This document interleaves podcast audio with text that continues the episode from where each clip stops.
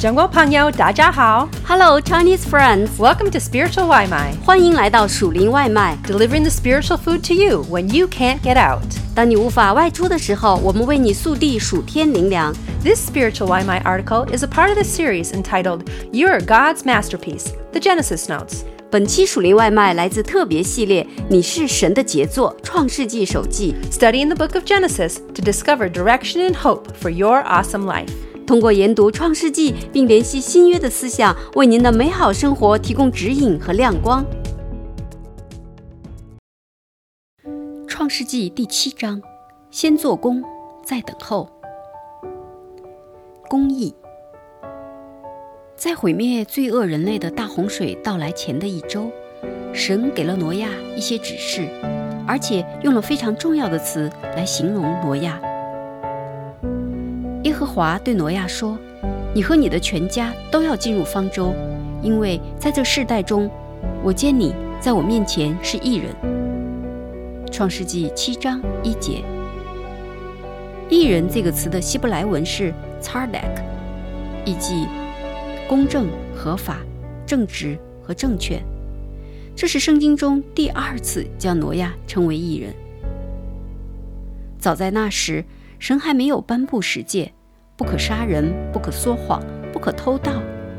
如果没有从神而来的律法，人们怎知对错呢？没有律法，挪亚怎么可能被视为公正、合法、正直和正确呢？很显然，从创世之初就存在了界定艺人或非艺人的方式，甚至在创世纪一开始，我们就看到了跟随神的人和那些不跟随神的人之间的对比。在创世纪前七章中，我们了解了几个人的生平事迹。亚伯、以诺和挪亚是跟随神的道的人，与之背道而驰的几个人有该隐和拉麦。他是第一个娶了两房妻子的人，而且出于自卫杀了一个人。从创世纪第六章可见，还有就是这世上其余的人，他们终日所思所想所行的尽都是恶。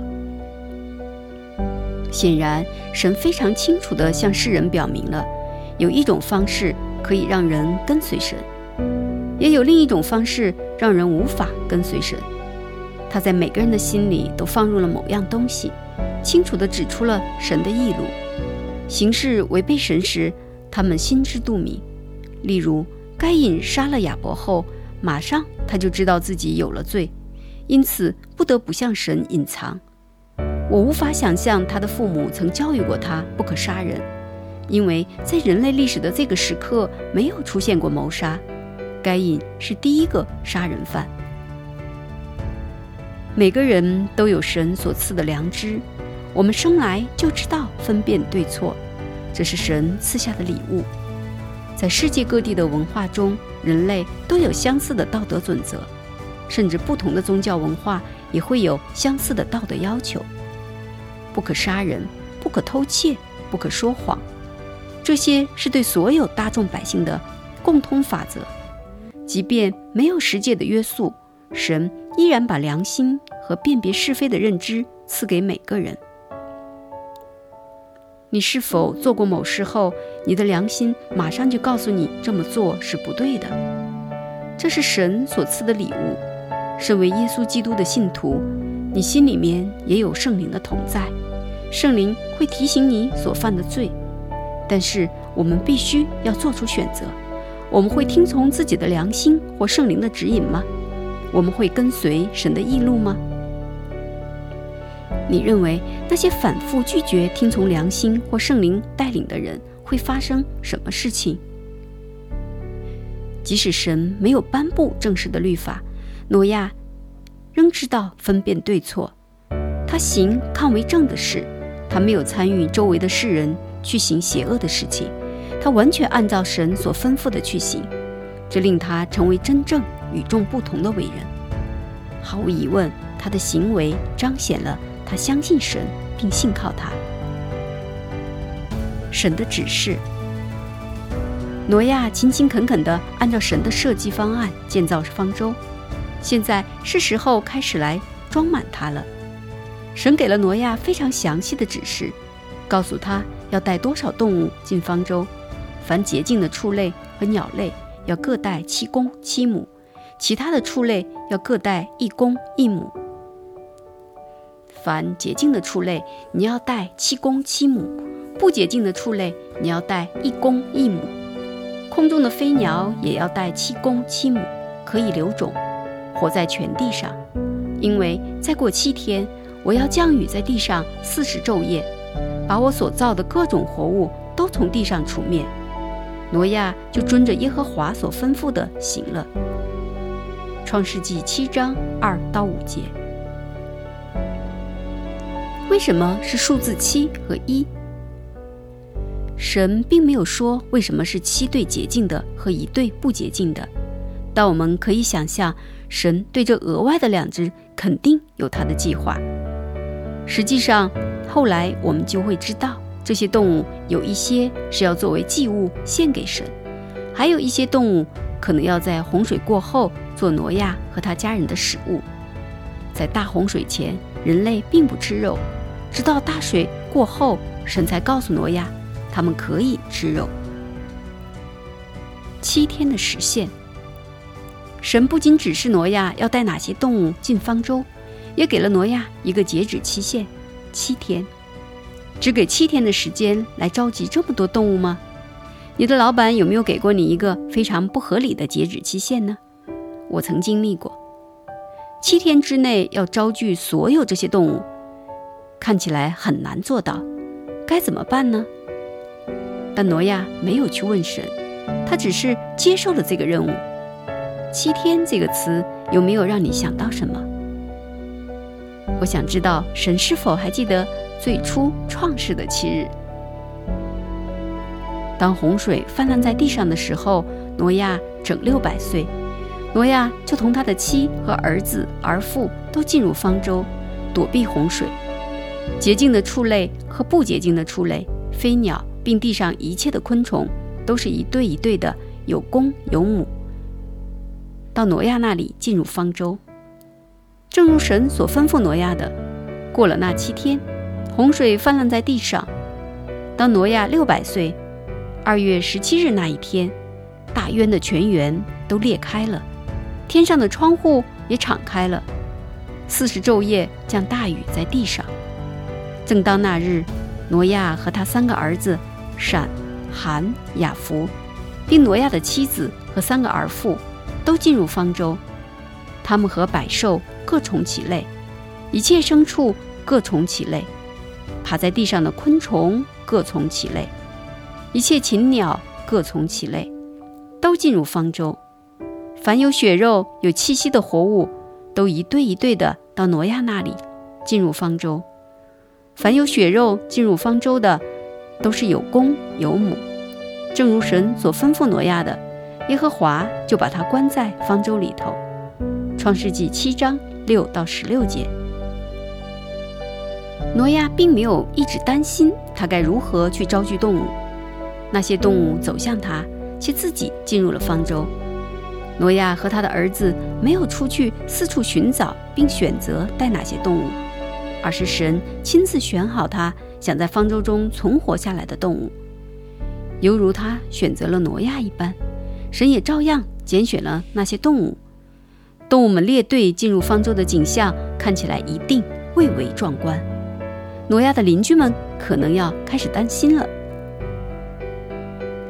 洪水泛滥在地上四十天，水往上涨，把方舟从地上飘起，水势浩大。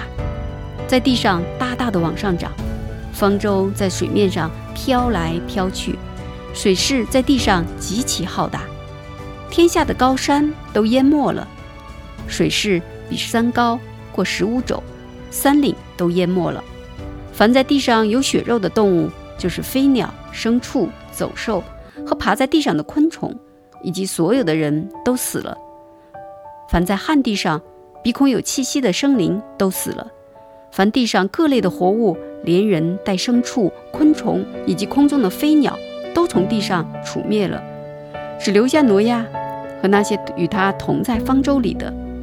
水势浩大，在地上共一百五十天。创世纪七章十七到二十四节。方舟里的人，七天之内，所有的动物都到齐了，挪亚和他的家人也进入了方舟。那么，谁来关门呢？圣经上说，神亲自关上了门。大雨如期而至，大渊的泉源都裂开，雨下了四十天，正如神之前和挪亚所说的那样，万物都被毁灭了。那个场景必定极其恐怖。就连最高的山岭也被淹没在水里。四十天后，雨终于停下来了。接下来怎么办呢？神有没有给挪亚进一步的指示呢？神告诉过他什么时候可以出方舟吗？大雨过后，方舟在水面飘来飘去，大地被洪水淹没了一百五十天，洪水泛滥了整整五个月。五个月的等候，挪亚和他家人及所有动物在水面上漫无目的的漂浮，等待了五个月。他们在等待着，观望着，彷徨着。整个地球已经发生了翻天覆地的变化，地上已经没有活物。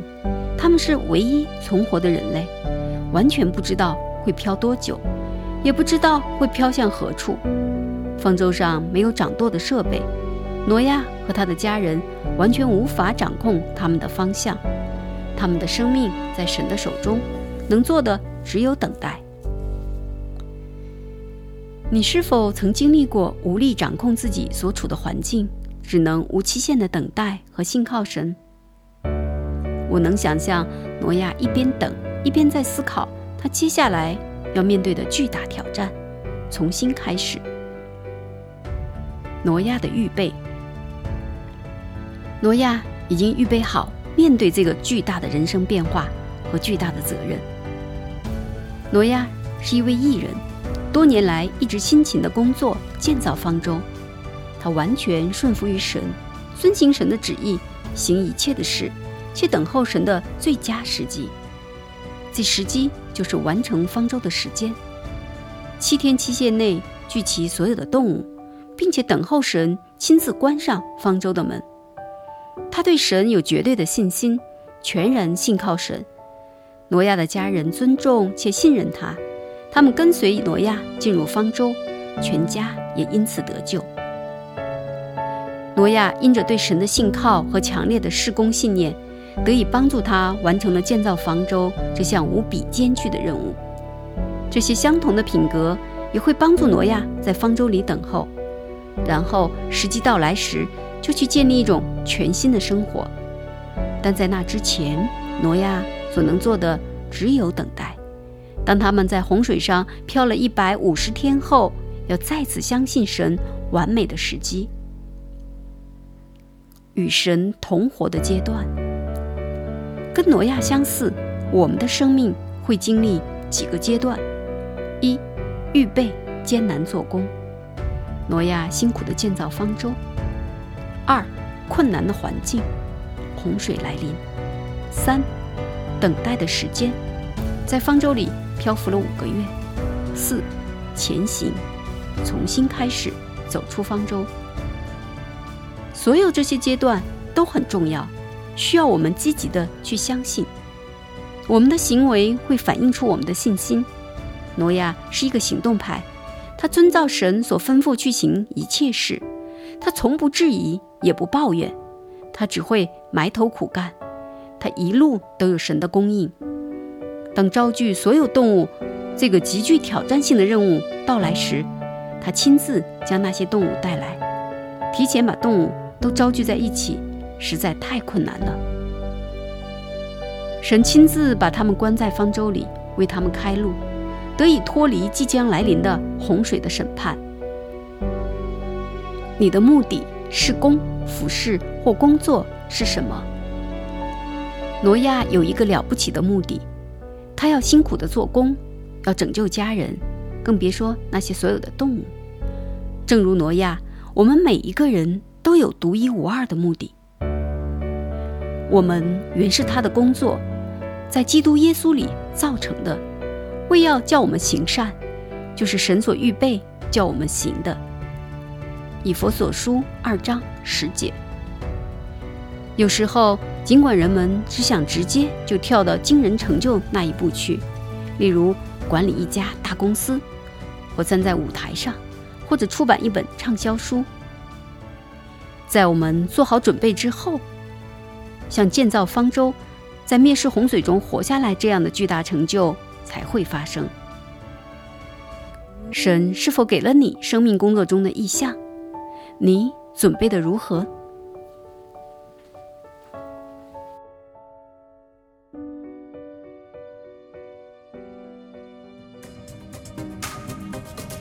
Thanks for having some spiritual Limai with us. 感谢你今天属灵外卖。We hope that you liked it and that it fed your soul. 希望你喜欢，令你满足。And we hope you come back for some more. 期待你再次回来。We love ya. 我们爱你哟。